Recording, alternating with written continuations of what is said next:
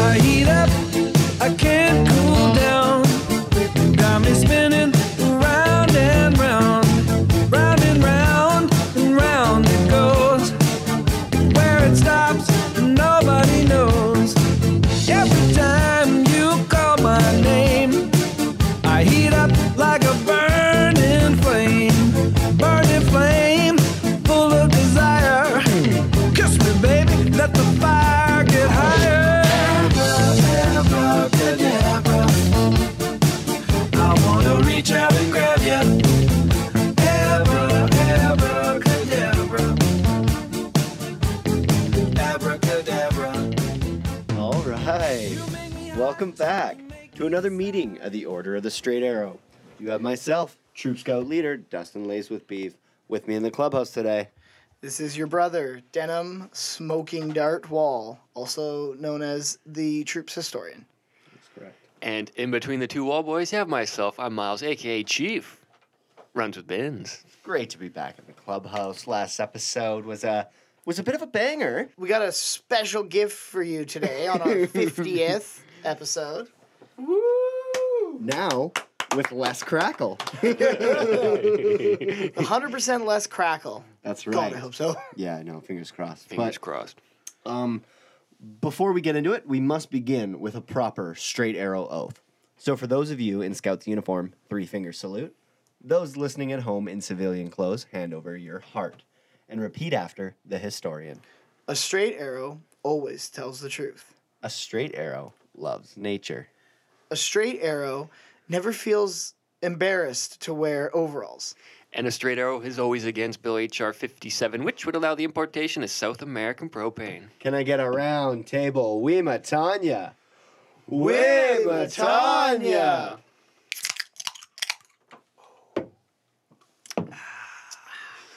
Sippies, Put your sippies on, Binzy. sippies on. I got a trash panda from our good friends at Parallel 49th Brewing. It's a hazy IPA. It's 5.5%, and it is great. That's a good one. Yeah, you must have done my shopping too because I'm drinking on a tricycle from Parallel Parallel 49th. It's kind of like a beginner beer. It's a rattler. It's a breakfast beer. This is an early morning record. That is true. So I don't feel ashamed at all for anybody that would call me out for drinking a 3.5% alcohol beer. It's still early. It's exactly what the woman at the liquor store said. she she warned me. She's like, "Hey, just so you know, this is low alcohol." And I was, I was That's like, funny 'cause funny because the the woman at the liquor store that I went to, she uh, she she noticed what I had, and then she t- upsailed me on that ele- that twelve percent. Was that that sick thing we were drinking? Yeah, the, the coffee I beer. still can't get through it. Because I did, I had a Radler, and then she's all like, "Oh, uh, morning drink," and I was like, "Yeah." She's like, "Oh, try this, twelve percent Okay. double IPA coffee touch beer." of coffee in it. That she's like, oh, morning. Yeah. but this one uh, That's is what the king of England drinks for breakfast. it's The, the one I just cracked now here is it's from Phillips. This is a winter staycation tropical stout. a new one. It's it is news. My first sip out. Man, another sip. Still good? Yeah, that's a tropical stout. It's good. Um, That's a 10. But because it's our 50th, Mm-hmm. I kind of thought about getting us a special little drinky poo here. Dustin, why don't you reach into that fridge there and pull out that bottle? Oh wow. Hey, since it's our fiftieth, can we smoke in here? No. oh, this is cool. It's it is uh it's a it's a funk yeah, a beechwood blendery artful beers, uh inspired by the Belgian gauze goose transition. Um, I don't or know, at least Guzman. but it's a, it's apparently it's pretty uh it's it's apparently it's a lot like a like a champagne. See, Wow, it is has a it still- cork. Oh, it does have a cork. I was expecting a like a, a releasing, but no. How unnecessary it is. And the no, it's cork- got more bubbles. It's got a cork and a bottle cap that is also a pop off. This is a first for the clubhouse. This this is a first for the clubhouse. it's a fizzy lifting drink. And I think while the historian, Get lifted. I think while the historian is busting into that drink, um, I have a treat as well for the clubhouse. And you know, because this is seems to be the time that we're celebrating the 50th episode, uh, I think this would be a nice time because it sounds like some of the people from Ireland want to join in on the oath.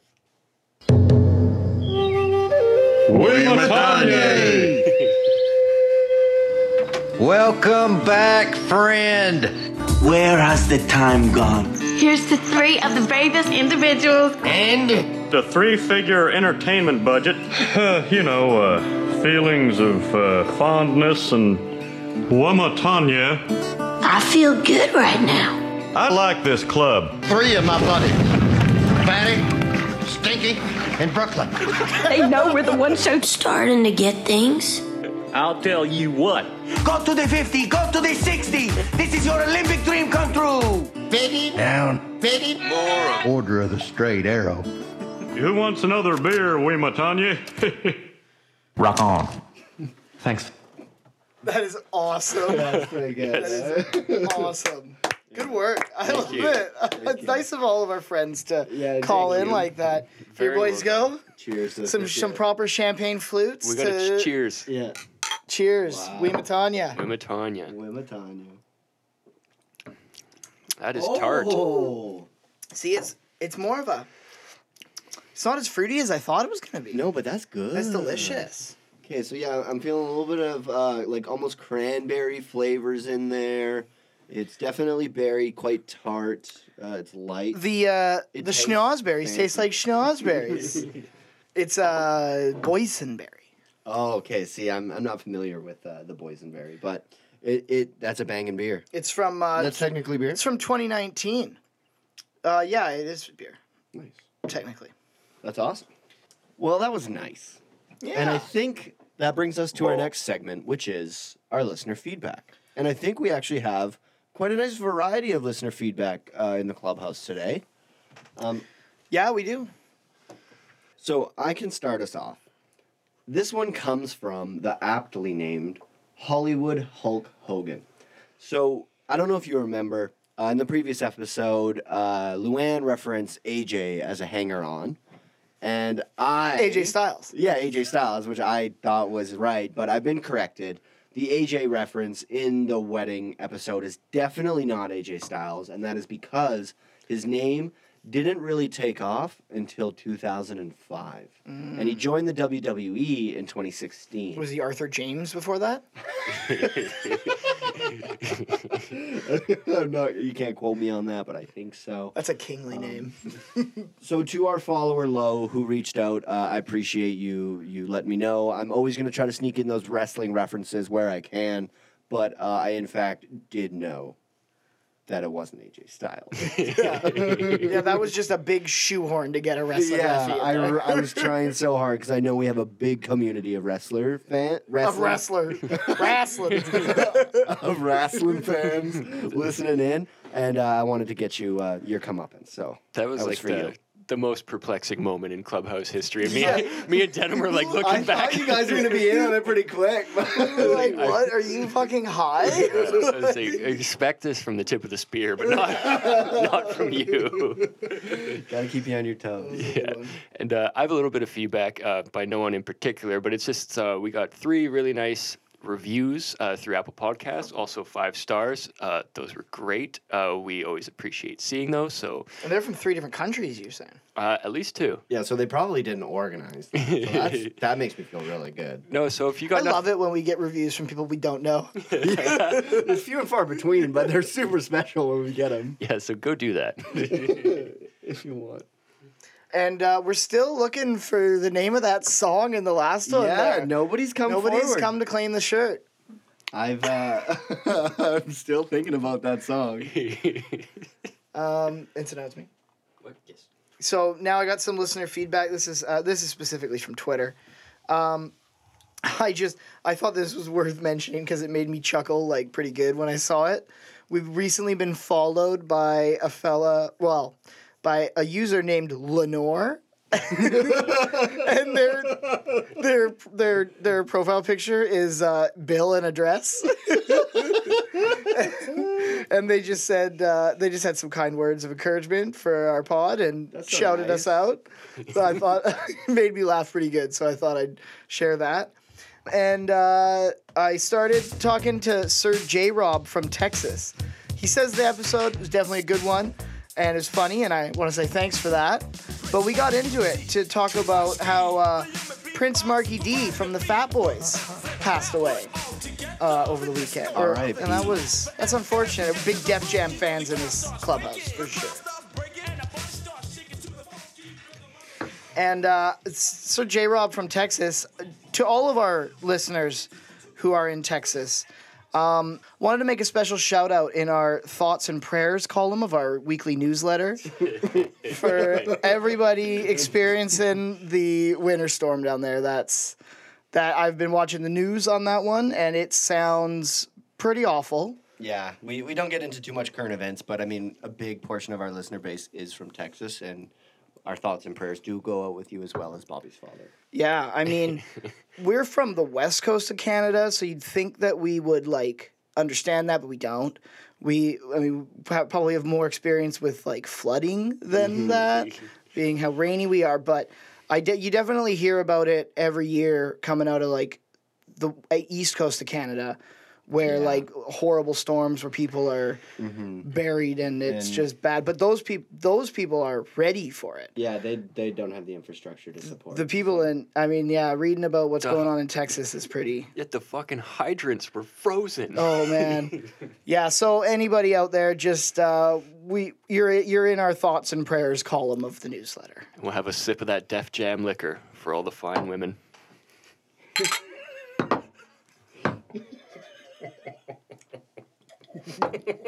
stay safe out there buy some buy some chains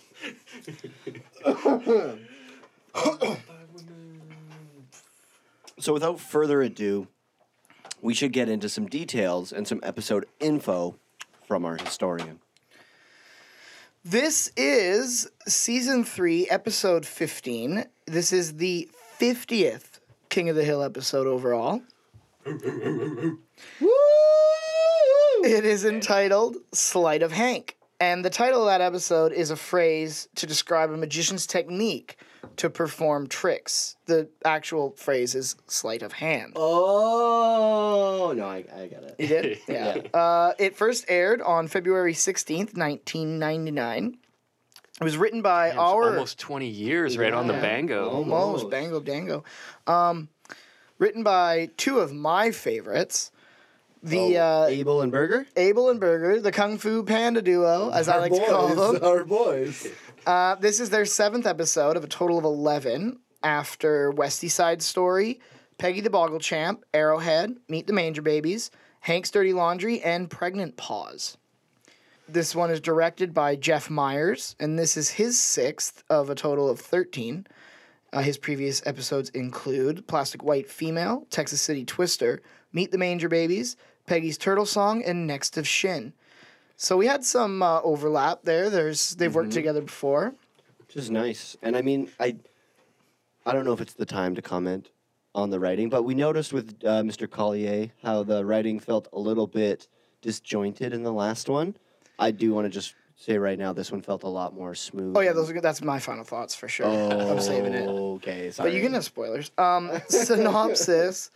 Uh, the synopsis for this one is: The Hills visit a magic show, and Hank is upset when Peggy refuses to reveal the details of a magic trick to him.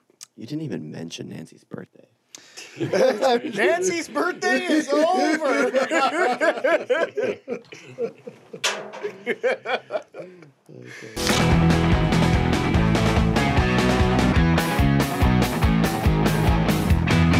so this one has a cold open, as all the great ones do. Bobby and Peggy are painting clouds on the wall and uh, cloud gazing. Yeah. Uh, first, we open up where they're. It just it, you don't realize that they're painting. They're just Yeah, it looks like clouds, and then yeah. you realize after Peggy smacks a bee on the wall Mm-hmm. and says, "Bees are stupid. Fool an owl, and then we'll talk." Well, because owls are wise. Yeah, no, I get it, but And when are you ever gonna have to swat an owl? fuck if one comes attacking you, it, you swatting's the best method you got. Honestly, I have an irrational fear of birds. I don't know if you knew, but uh, denim. Well, uh, owls are the ones to be most afraid of. Fair enough, but I'm often not out at night when they are. I like owls, man. Springtime, I see 'em all the time when I walk lefty, almost daily. Really? Yeah, it's like their main season or something. They're They, always d- hanging they around. do come out in the day. Yeah, they're just like they're camouflaged and shit. I'm afraid they're gonna eat my dog.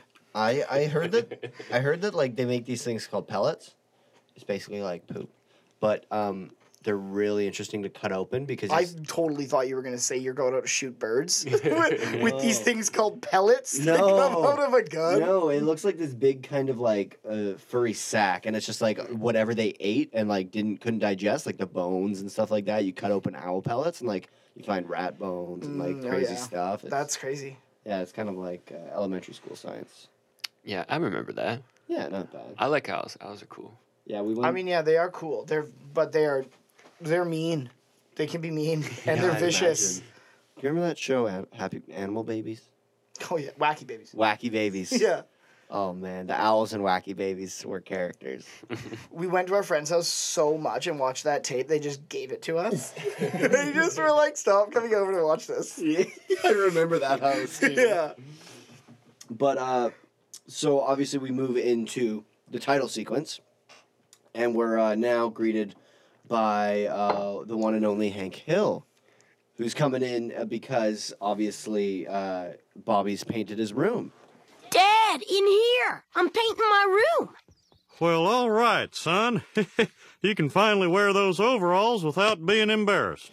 So now I don't know if you got Vietnam flashbacks. Oh, the f- soon as I heard that, I thought about that fucking weird Oh my video on God, was it I- it football was- is it great, was- soccer is dumb.com. I was cringing so hard because I was almost expecting it to happen, but like I was pleasantly surprised when it didn't. Yes. Huh? You painted clouds?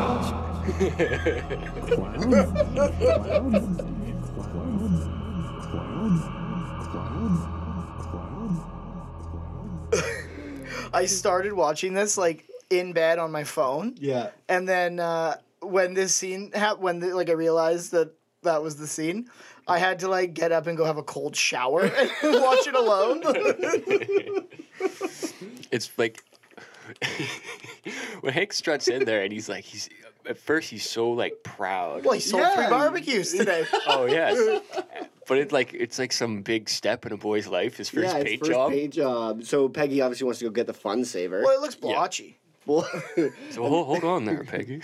that's that's when he learns that it's obviously By design. yes, it's intentional. They're fluffy clouds. yeah.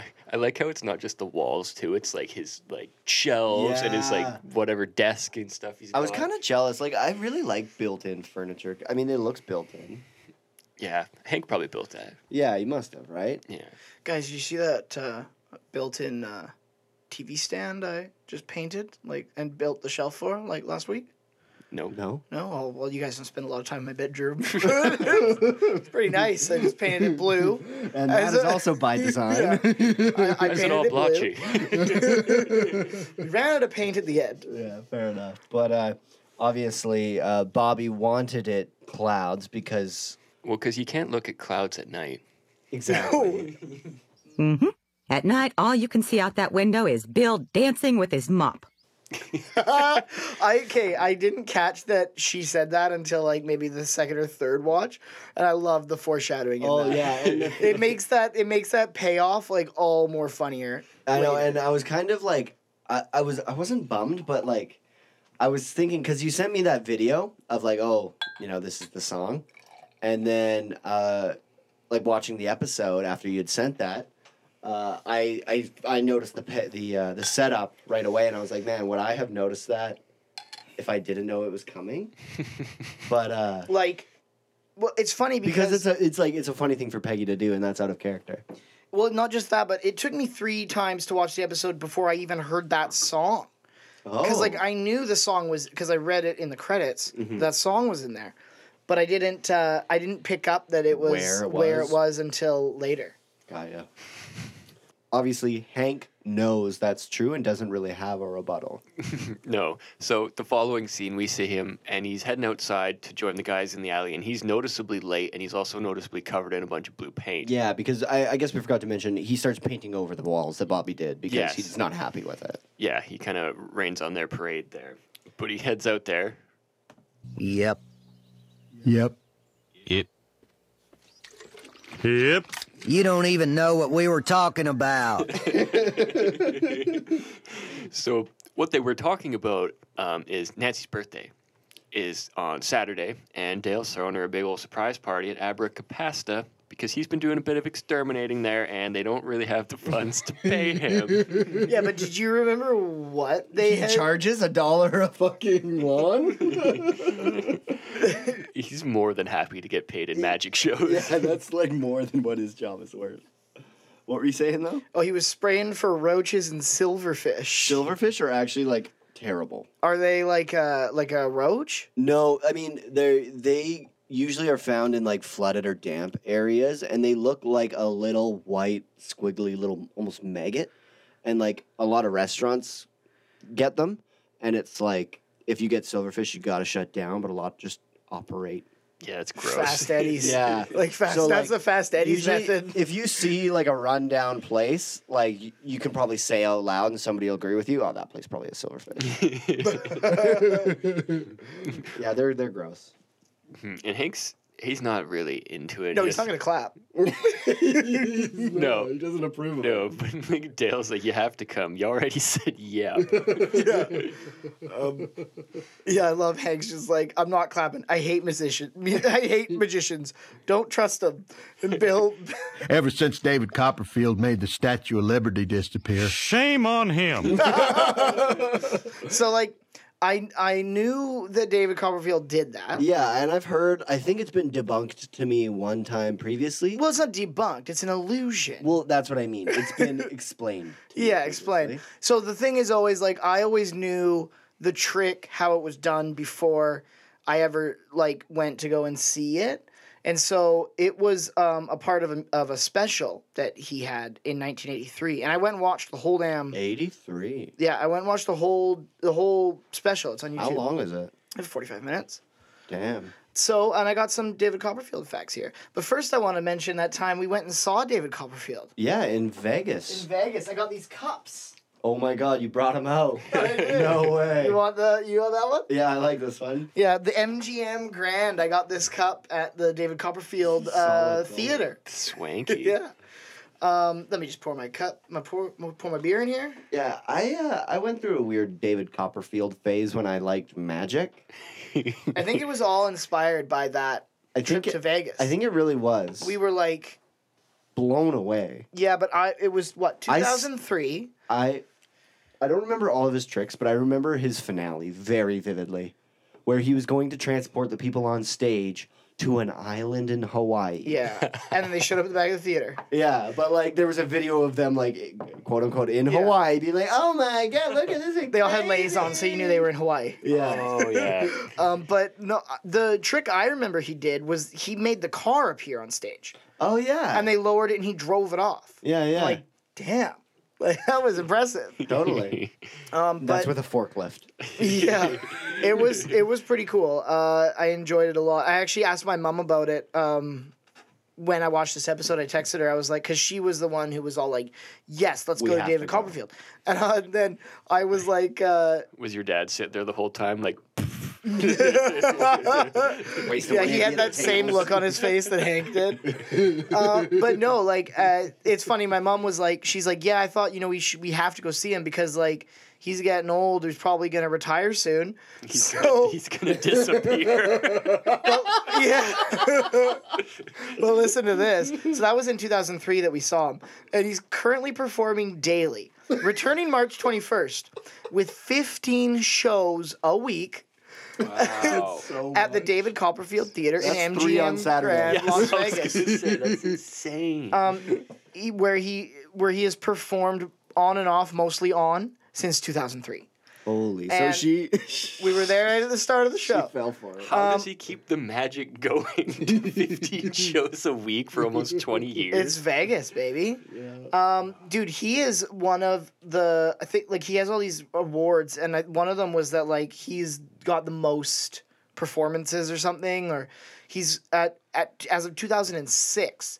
He had sold through 33 million tickets and grossed over four billion dollars, and that was That's mo- over his career. that was his career up to 2006 and that was more than any solo entertainer in history Wow. Yeah, and like s- he frequently shows up on Forbes' list of most successful entertainers, like in the top twenty. Crazy. I mean, he is a big name in magic. He's huge. Um, and well, first, uh, let me go back. Let me let me just take a step back here. He was born David Seth Kotkin, uh, born September sixteenth, nineteen fifty six, in Metuchen, New Jersey, better known by his stage name David Copperfield, named after a serial written by Charles Dickens titled "The Personal History, Adventures, Experience, and Observation of David Copperfield, the Younger of the Blundstone Rookery," which he never meant to publish on any account. That's the name of the, ti- the story, uh, or more commonly referred to as just David Copperfield. The special, back to the Statue of Liberty, Oh yeah, yeah. The Magic of David Copperfield 5, The Statue of Liberty Disappears, aired on April 8th, 1983, from Liberty Island in New York Harbor, where David Copperfield performed his most famous illusion in his career. He made the Statue of Liberty disappear. Um, in the same episode, he made the Canadian Statue of Liberty disappear, otherwise known as Eugene Levy. yeah, Eugene Levy was in it. There was a few other. It was uh, it was actually like a pretty entertaining. I, I enjoyed it. I, I thought it was fun. It was it's so like 1983 like late night kind of like talk show humor. Mm-hmm. Um, but it had Eugene Levy, and you know I love Eugene Levy. And so, I mean, I don't know if you do, you found out what the trick is. Did you? Did you Yes, ever- I did. You want me to? No, don't break the you magician's want me code. to break the magician's code? No, Yeah, we're why gonna would get you ever do sued. that? I it would was do intense. that. They had like they had these cameras all like staged around like that was going to make a difference. They Mm-hmm. because they put the film out into lock boxes and then there was like they had lights and they were going to shine them through. Um, and uh, yeah, all the trick is it's and yeah, it's that simple. Yeah, no, we're not. We're not gonna air that. uh, that that's a breach of code, and we could get sued. Yeah, you were pretty into magic. You get, they're going to take your card away if they hear that. I mean, yeah, Spaz laminated it himself. Spaz did. Yeah, Spaz. It was Spaz's Magic Shop on uh, what was it, Prideaux Street, I think. Oh, that one. Yeah, yeah. yeah okay, okay. Oh, it's not around anymore. it disappeared. I swear I've talked to him. I, I swear that I've talked about him on this podcast before because I don't know about you, but like, is there not special, like, uh, I would say, uh, eras in your childhood that like you don't talk about until like you're either drunk or.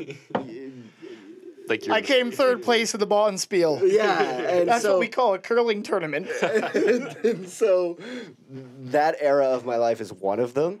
And like, I remember going to magic, like, like magic practice basically. it was like- called Magic Club. Yeah, and so it was like an evening gathering of people of all ages who wanted to do magic and just show each other tricks and learn. And like I was one of the youngest, so I literally just went there to watch magic tricks. I didn't do very many.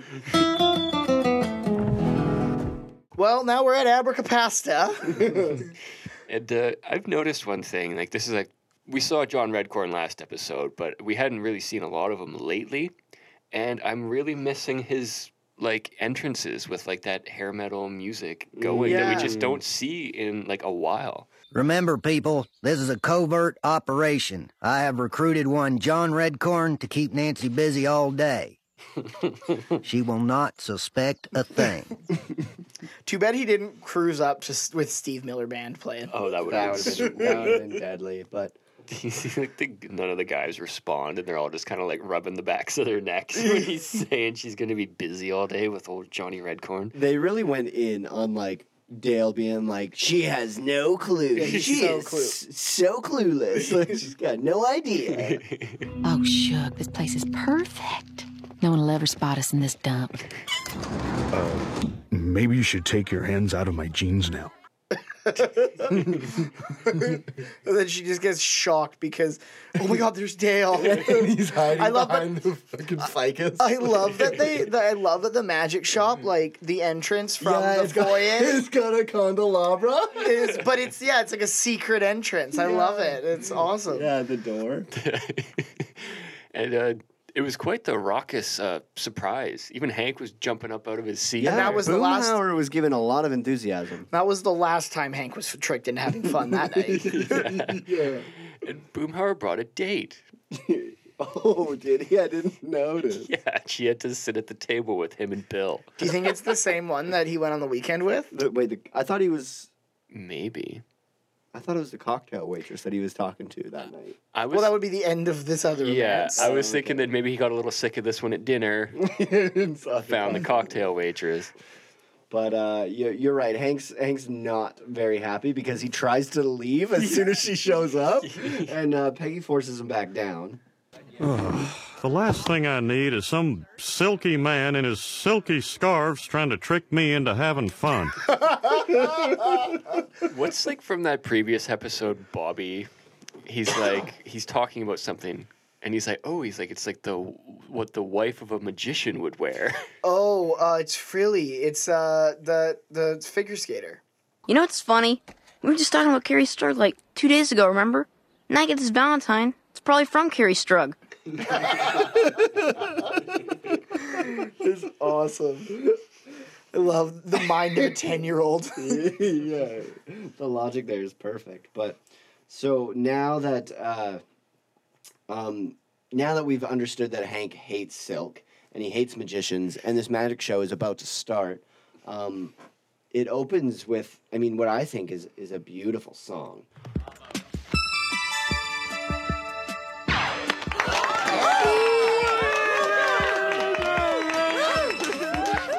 Good evening, ladies and gentlemen. I am Astounding Herrera. Get ready to be astounded.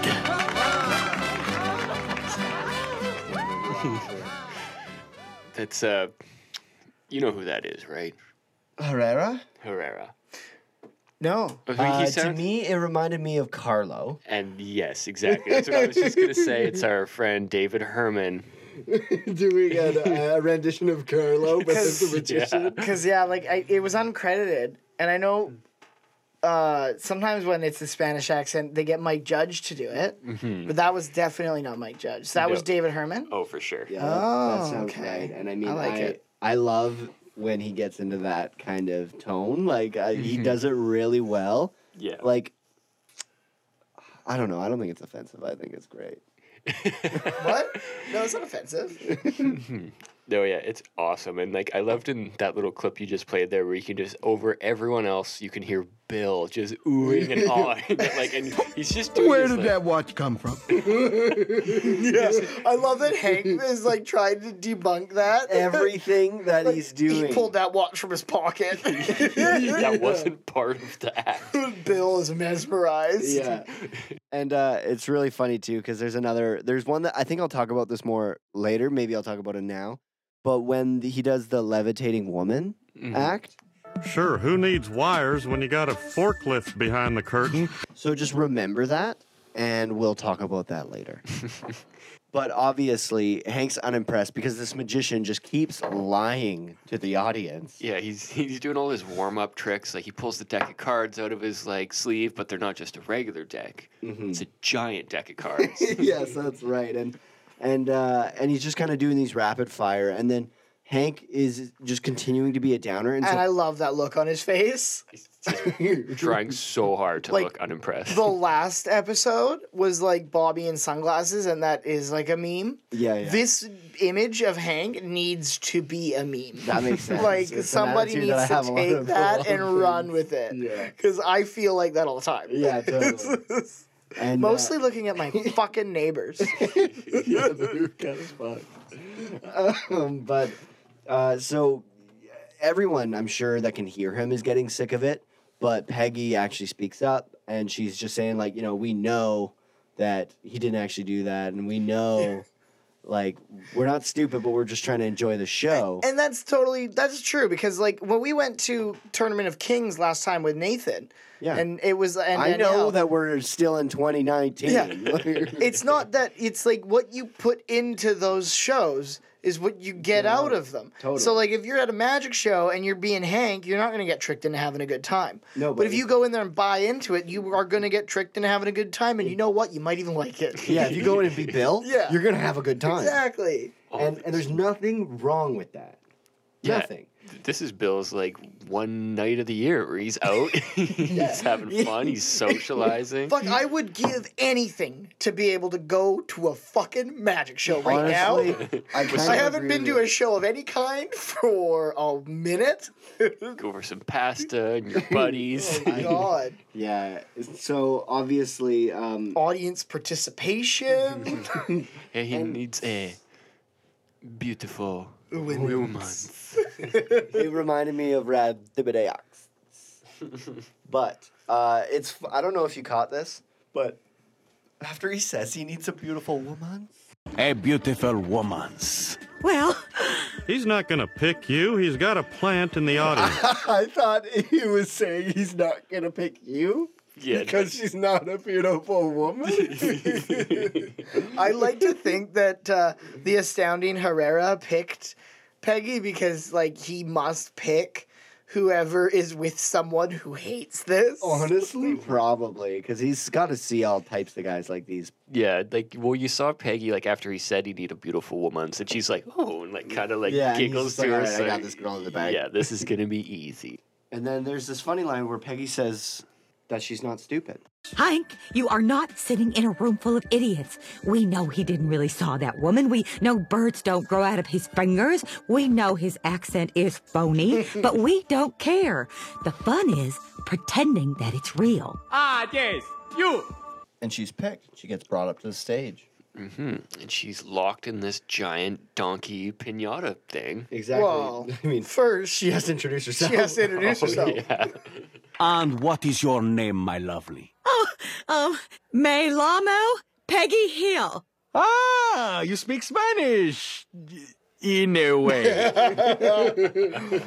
I wonder if like there's like uh like Texas Spanish to like Spanglish. Mexican Spanish. I guess there's Spanglish. Is that what that is? I think Spanglish is when you just like flip flop between the words. Like so, you'll be like my name, abla, whatever. Or Oh, like, okay. You know, you'll you'll make a sentence using both. Well, I'm just like he's like I know how like French Canadian and French are different Way languages. different. And I assume there probably is different like dialects or They are different languages, but like if you're from either one, it's you can recognize Yeah. when this guy ain't from around and here. most of them are like you ain't from around here. yeah. I wonder if that's the same if you speak an American version of Spanish. Yeah, I think you're probably right. I mean, I could only assume uh, that there's enough nuance that they'd recognize the differences in tone. But um, I do like that Peggy gets like called out by like somebody who it's their like native tongue. I imagine. I think every time she does. I just like it every time. and then he starts and then he starts to just like lean all the way in on this like I- okay, so going back to what you said earlier, I think he definitely targeted her because Hank's having a bad time because he's being like unnecessarily like sexual and like having a lot of innuendo with Peggy Hill. Then you must know that most piñatas is filled with the candies, and este burro is no exception. But the sweetness I am filling it with is the sweetness that is Veggie Hill. and so his trick is that he's gonna hit this or try to hit this pinata while blindfolded with a fiery sword and that's a stick stick whatever uh, and so he swings it and the audience kind of gets all scared one he misses Before like he starts swinging though, you get an overhead shot, and you can see there is a don't spoil we're cutting this I know you could see how terrified like Dale, Redcorn, and Nancy are when he's swinging that fiery thing around, and well, he's got he swings twice. Yeah, he And he's- does. but he's got one more time to hit on Hank's wife. yeah, that's what I mean. He does it again. But uh, you know what? I'll plug my ears, listeners. You can listen if you want to. But what were you well you saying? you can see that there is a uh, uh, an, an extra person in a sombrero being ushered off of the stage by the helpers. I'm sorry, I just blacked out. Where were we? uh, he's got Nancy's party is over. yeah. Hank is just about to burst onto stage and ruin all the fun, or attempt to. You bring my wife back right now, or I'm getting the manager. Yeah. That's his first threat. yeah, so Herrero's like, as you wish. And he just and like they're about to have like a freaking like Great White incident. Wasn't that that metal band where everyone died at their fucking Yes, that concert?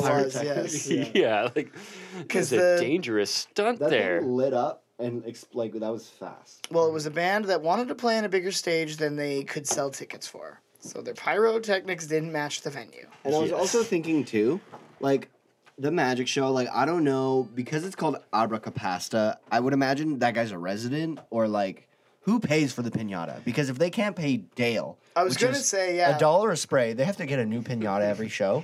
David Copperfield's pumping out what seven shows? No, fifteen shows a week. Dude, this I guy's think- probably doing six. I don't know. It's Yeah. been a while since I made any paper mache, but I think it's just newspaper and flour, but and corn cornstarch. Like I Mm-hmm. think One thing goes up like a ping pong ball. yeah, it does light up.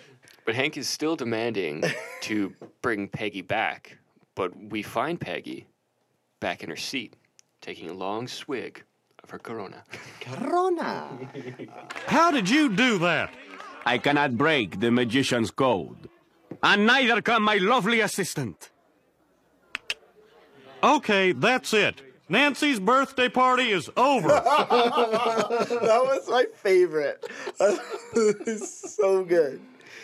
Yeah, Hank's being super late. Yeah, like it's like it's all about his good time, and he's almost about to have a good time. Yeah. yeah, he was on the fence there for a bit. Yeah, and then, like he calls him a thief, and then. Uh, Oh, because he because he tries to leave without his keys. and then he just disappears, and they start dancing around him. Yeah, he, he was pissed about that. So it's like magician two or three, Hank zero. Like yeah. Hank was not winning that night, and he continues to lose. In the next scene, we find Hank and Peggy in bed, and Hank is pestering Peggy to tell him how the trick was done, and he's got all these like ideas and suggestions Yeah. he's throwing out there. Trapdoor, And Pe- smoke and mirrors. and Peggy's loving it, like Oh, yeah. as you would. Like she's withholding this like information, and she even goes like to exclaim, like "You're just so mad that I know something you don't." And then she says that she will never tell him. Mm-hmm. And like she never does. I know. Good for her. No. But um well I mean I like her reasoning as to how uh magicians never tell their secrets. A trap door. No. Mirrors in No. the rotating stage. Will you stop it? I promised Herrera I would not tell. And there is nothing more important to a magician than keeping secrets. Probably because so many of them are gay. Not that there's anything wrong with that. No, I thought, like and Hank goes on to be like, Well, you made a promise to me, and now obey me when I tell you to tell me how that trick was done.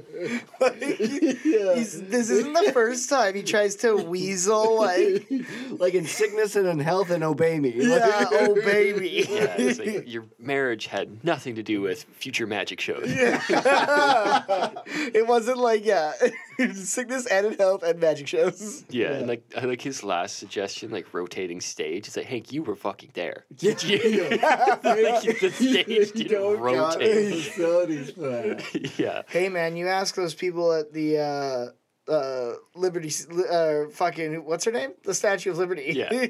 Well, like, no doubt Abracapasta is like barely making ends meet. Like his like the magician, his assistants, there was like what, four of them I think on stage. So they're all getting paid for this like cruddy show. And there's, Yeah. like, All the people in the attendance they that could be night getting got paid it in for free. pasta. that's true. I mean they're fucking Dale's Maybe more I than mean like happy. honestly, dude, there's no shortage of promoters in like small like in like small town bands. They'll just be like, oh well, you could just play for exposure, right? Like, well, you just want to be a magician's uh, assistant for exposure, right? Like, It's like but you know, the- you get you get the you get the astounding Herrera out there. You know, maybe next week you're playing Lulies. it's like Mitch Hedberg has that one joke where he's just like My manager takes 10% from me. Sometimes I work for free drinks. I bring him home a Jack and Coke. that is good. That's funny. But yeah, I mean, it is uh, there is no shortage of people trying to just steal from up and coming entertainers. That Yeah, is- well, that is a totally. fact. I will say that when I was an up and coming entertainer for a short period of time, he's just like, you know, I shouldn't even be paying you. I'm like, dude, just give me the fifty bucks. Yeah. I spent 38 at your bar. Like, Yeah, seriously. I'm going to use that other 12 to get home in a cab. You're yeah, not coming out on top. yeah. yeah, no shit. So, uh, this Herrera, is he, uh. Yes, of course he is. Now leave me alone. So that ends their uh, their argument, and we now uh, we we flash right to the Hill kitchen in the morning. So Peggy's recounting the night to Bobby. And with great enthusiasm. yeah. And Bobby has my favorite line in the episode at this breakfast table here. Then the piñata exploded in a shower of candy. Wow, what kind of candy? Jolly Ranchers. Oh my God. Oh my God. Where were you? Back in my seat, taking a long, cool sip of my Corona. No one knew how I got there. Perhaps not even me. So continuing my candy segment, uh, sweet tarts in the last. I episode. liked it way more when you brought the candies for us to taste while you told us about them. I got some sweet tarts at home. I was running very late today, and then I got outrageous requests from Dustin to bring him p- pixie beers. They're rattlers. anyway, uh, the Jolly Rancher Company, founded in 1949 by Bill and Dorothy Harmson, uh, choosing to give a name that gave the impression of a friendly Western company, the Jolly Rancher. that makes sense. hmm Now, originally uh, in Colorado, production was moved to Mexico in 2002 to save costs. Current flavors from Jolly Ranchers are cherry, blue raspberry, grape, green apple, fruit punch, and watermelon. What's your favorite? Uh, Anything except green apple or watermelon. I'm gonna say blue raspberry, and blue raspberry came in in like the late '90s, I think, to replace lime because lime's boring, and blue raspberry is cool. Blue raspberry is cool. I like blue raz and watermelon. It's weird that you don't like it. hmm Yeah, watermelon's delicious. Yo, I have some flavors here that I know you guys won't like. It was in 2017. discontinued. It was in 2017. They offered a Hotties bag of Jolly Ranchers. That Now, might be okay. The flavors Hot mix? The flavors included watermelon and cayenne pepper, blue raspberry, and sriracha. Wait, are we talking like combined? Yes. Is this why you wanted to know how to spell sriracha earlier? I knew how to spell it. I was quizzing you guys. I passed. Dustin won. And uh, the Utsakoth Pod spelling bee. Yeah, I win a Jolly Rancher. Well, you didn't use it in that sentence. I would have got it then. and the other flavors were cherry and habanero and green apple and ginger. Cherry and habanero might be good. giving off some serious Pepsi Fire vibes. If Yeah. I, uh, Oh which my was disgusting. God. Okay, guys, let's. Oh, not start wow. Pointing fingers. It was. I originally- remember that It was, awful. originally a So Slurpee bad. flavor. It was originally a Slurpee flavor, and it was meant to be It was originally Slurpee like a flavor. mango fire, but it wasn't good but it wasn't. anywhere.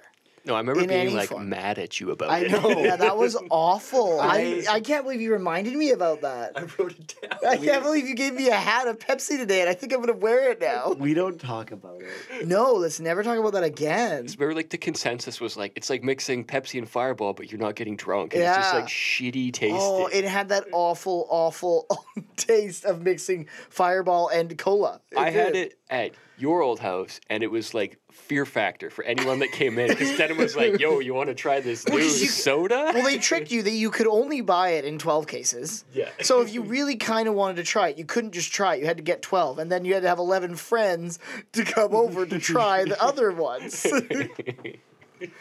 Bobby, there is a perfectly logical explanation for your mother's brief disappearance. I'm listening. Well, uh, you see, uh, All right, I will tell you. It was magic. I love it Oh, so much. I love, I love how like Bobby is loving it also. Yeah, he's all But- he's super into eh, it. But I love how much more Hank is just getting beaten down by this. And I love that there isn't, like, what else is going on here in Hank's No, life? That this is the thing that is bothering him that much. He's doing super well at work, obviously. Yeah, you sold three barbecues that day. And so he's feeling great, and this thing is just irking at him, and it's ruining his Yeah. good time. I mean, I could see it if, like, Bobby was included, like, the whole time.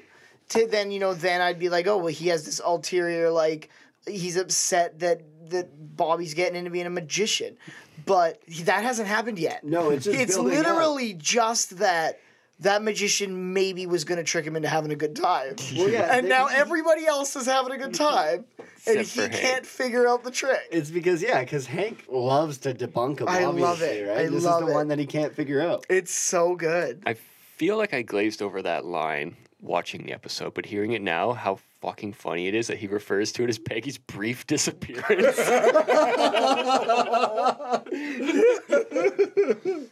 and, and you're right. And so obviously, like Hank's like flustered and upset, and like like you said, like Bobby's just getting involved now, and he's just trying to kibosh it. He's like, "Shouldn't you be in school? It's Sunday. What about Sunday school?" And then this is where I'm quite sure that all the time that Bobby's been spending with Dale is starting to show. Aren't you late for school? It's Sunday. Uh, What about Sunday school? it's good. It just it all makes it so much better at the end too. Like just this Oh, like totally. I mean it makes it more believable at the end. I guess when we'll get there. I- i- it's great. Excuse me. So the next scene, we are outside of Arlen's community church. I think it is. No, it's Arlen First First Methodist. Methodist. Thank you. Um, it was a little grainy on D's Flicks when I was watching it. It was hey. I'm just kidding. Hey, hey now, D's Flicks is the only one offering uh, offering up uh, King, of the, Hill, in to any Canada. Canadians. So I love these flicks. Please don't take me off. all seven users are satisfied. Yeah, fair enough. But uh, so we're definitely just at the end of story time because we're learning about a Christian bear, and the bell rings because it's now time to let them out. And she's uh, forgotten to tell the children that there's a book report due, and so Wait, what? Sorry, no. She tells the children that there's a report due. There's a Christian bear. yeah. And I will dwell in the house of the Lord forever, growled the bear. Uh oh, before we go, children. I know bears. Um, in the Bible, bears ate children. Well, this one was a, a, a Christian. He was going to walk in the eyes of the Lord. Maybe if it was full up on children. Hmm. Fair enough. But, anyways, like I was saying, uh, she now needs to assign everybody their report that they must do. And for whatever reason, just calls on Bat Babby. I thought it was Bubby. Bobby Hill? I think it might be Bubby. Let's let's take a listen. Children, I want to know who everyone's doing their Bible report on next week. Bubby Hill? I'm gonna do my report on Jesus. Oh, I love Jesus. Jesus is good, Bobby. Very You good. like look, you like side eyes over at Joseph, like. you Oh, see I know that he's such one? an ass Yeah. to sir. Sunday school, like it's like, I'm gonna do a report on hockey. Shoddy Wayne Gretzky. Yeah, it's like how, how many do how many Christians can you name? I do believe that was voiced by uh, Ashley Gardner, oh, the voice of um, Nancy. It sounds like a Christian Nancy. It kind of does actually.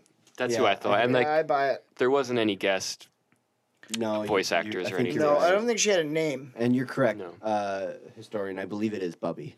It sounds like Bubby, Bubby until she Hill? has respect because oh, she loves Jesus. then it's Bobby. yeah, that's right. But uh, so that that was a fun little scene, very quick, uh, and then it seems like we're on to uh, Yes, the that guys was- in the garage. This is one of the better scenes I think in this Uh-huh. episode, which is no shortage of good scenes. Yeah, it was super funny. So now we're in Hank's garage, and he has this elaborate setup with this giant wooden crate, ha- like sus- suspended from the rafters It's- of his garage. It's a pinata.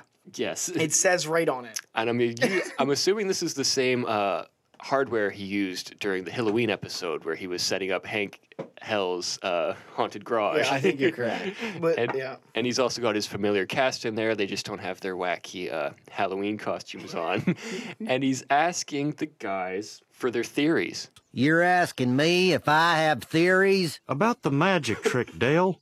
Oh, not a clue. you could hear the desperation in Hank's voice. Like he wa- he needs to figure this out Yeah. now. yeah, he's he's really like it really comes down to how upset he is about this episode. Like he's not he's not fucking around. and like, and honestly, like it doesn't feel unbelievable.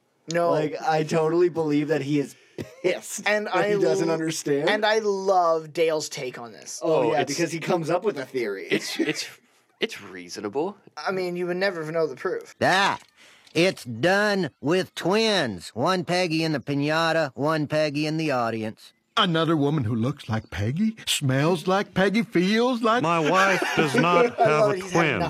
You don't know that for sure, and you never will. They destroyed the proof when they blew up one of the Peggies. like that it sounded like such a classic finisher to like one of his conspiracies but like with the peggy punchline like uh, it really got me Oh, I, it's- I fucking howled It's Oh, so good because because like I have to feel like Dale is like knows it's not he made it plausible up on the spot. Yeah.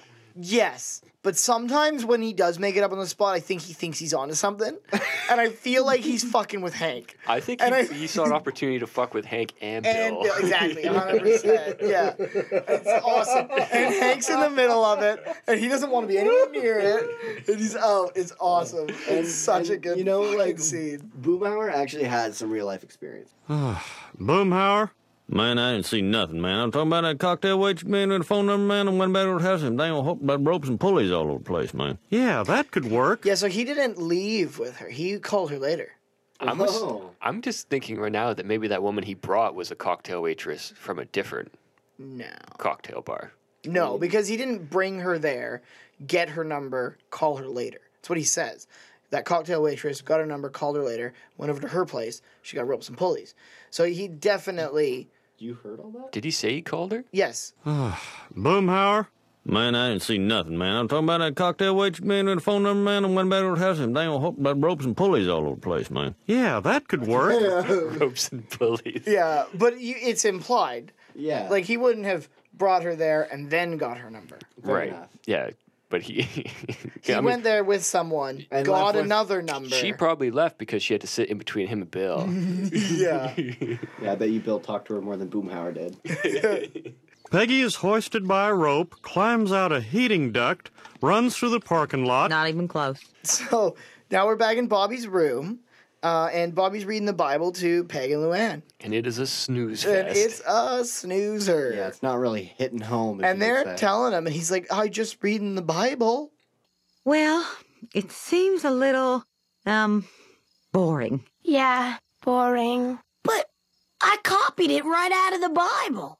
And I love that, like, yeah, Peggy's like, "No, no, no. Well, you just got to be creative with it." Yeah, like, she starts backtracking immediately. Yeah. totally she She's realizes she's being a naughty christian and so um, this one is pretty funny because then she's oh her impression well, her impression, but also that she's an idiot. When so when she teaches the Declaration of Independence in Fat Albert voice, Hey, hey, hey, we the people.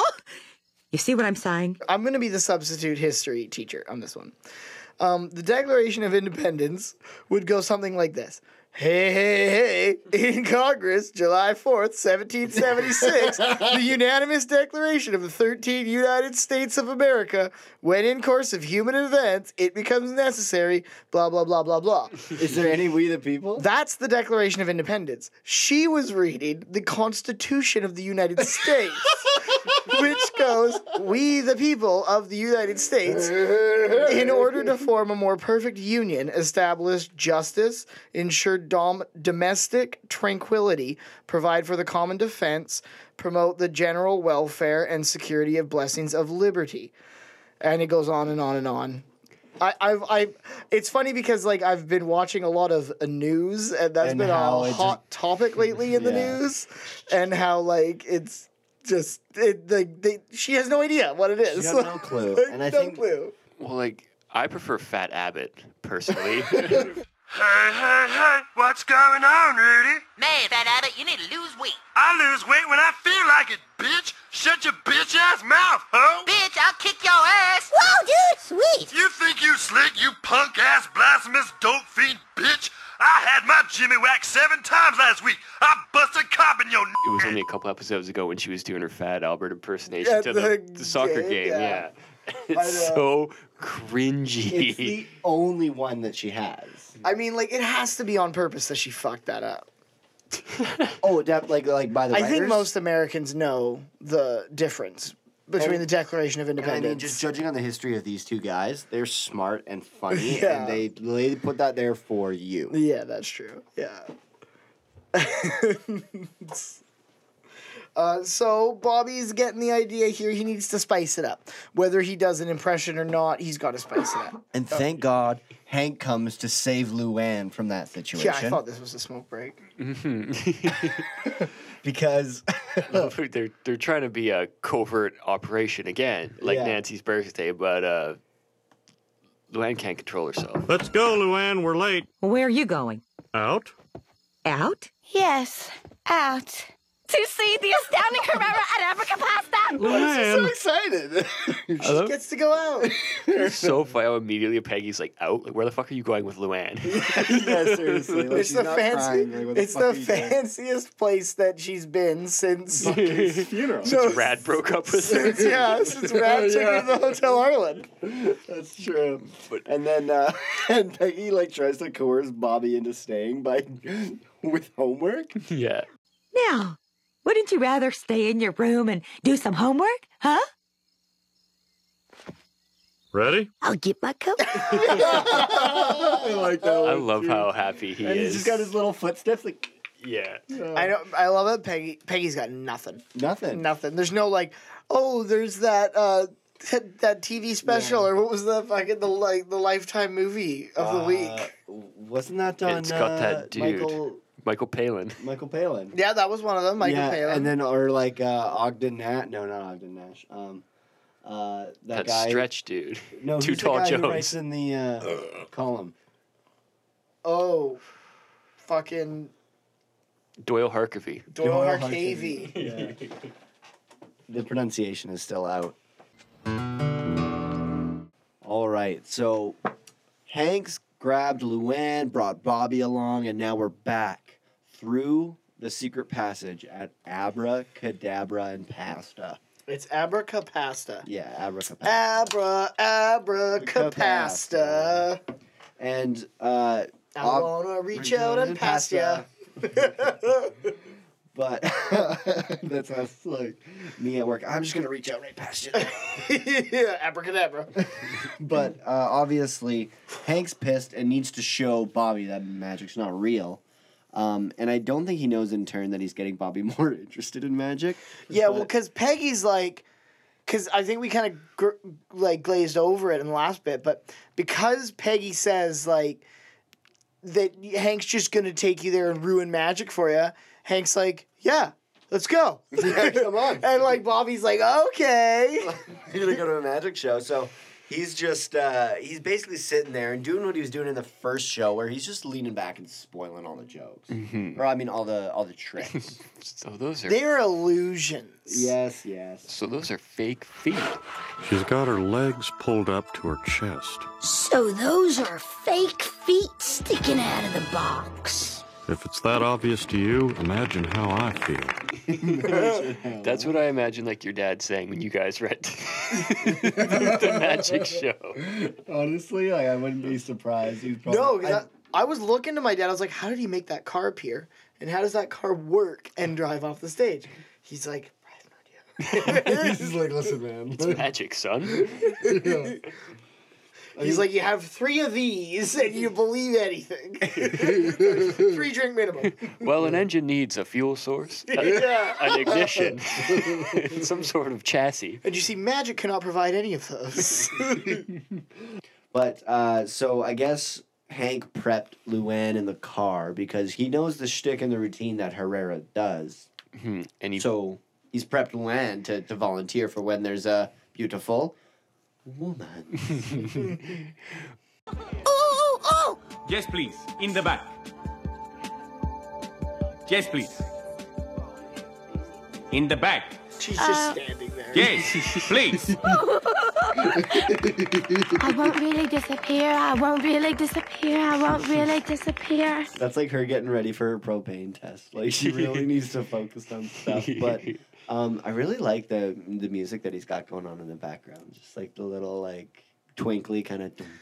It's it is good. And honestly, while we were looking up the Bee Gees, um, like before, I was like, I was wondering if maybe they like took a portion of the song and slowed it down, Oh. but they didn't. No, I don't think so. Mind you, if you do slow down the songs they play later, it's still a very good song. Oh. I've heard a version. That makes sense.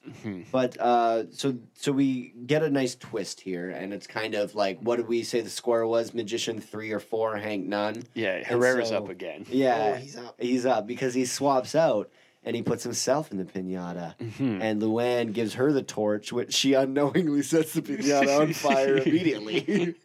but uh, and he he appears back in Luann's seat, and he's just kind of like, "Have you figured it out yet?" I Yeah. love that he's gonna he's going to use his trick to spite a returning customer. Yeah, It's exactly. And it's great because I mean, like, if you were a returning customer and you got to see the magic show again, and he does different tricks, like, fuck, that's more bang for your buck right there. But uh, obviously, Hank is pissed, and then the scene ends with Luann tapping uh, Herrera on the shoulder. Really embarrassing, actually, Yeah. for the magician. Oh, that's my seat. Luann doesn't know how to say it. No, she doesn't. No, and following another uh, thrilling performance by Herrera. Oh, wait a second. Uh, we're- Before we skip over it, I kind of want to remember when Luann is walking towards the stage and she's got her finger crossed. It's like, I won't really disappear. I won't really Yeah, disappear. yeah. I won't really disappear. yeah, that's what I was saying. That reminds me of her in the propane episode where she's got to take the test or whatever, and she had to just remember the directions how to get here, so she couldn't think of anything Oh, else. yeah, yeah, yeah. yeah, she's muttering s- like propane flammable or whatever Yeah, it is, yeah, yeah. like something under like under her breath there. um, but yeah, so then we then we we understand that Hank's kind of he he needs like now this is the only thing on his mind. Hank's going crazy. He's Oh, yeah. in his garage. He hasn't slept. He's like unshaven. He's got sweat stains. He's been like drinking coffee all night, trying to figure this There's out. like 15 empty Almos. massaging not his temples, trying to figure it out, and then he has this epiphany and Mm-hmm. this idea on how to figure out how the tricks actually worked. So he hollers for Peggy.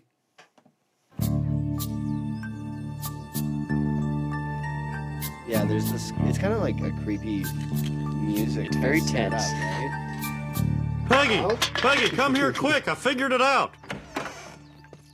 All right, how's it done? Yep, yep, yep. And, and, and. The box. The box.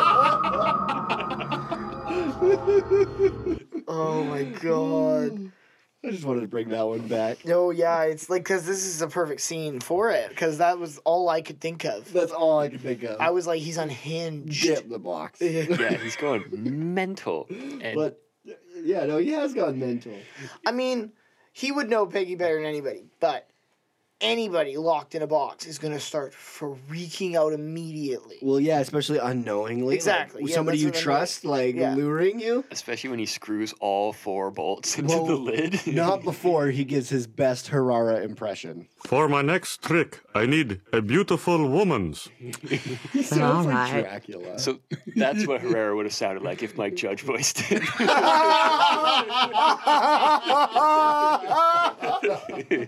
yes. Which was what a- pretty close. Yeah, it's not bad.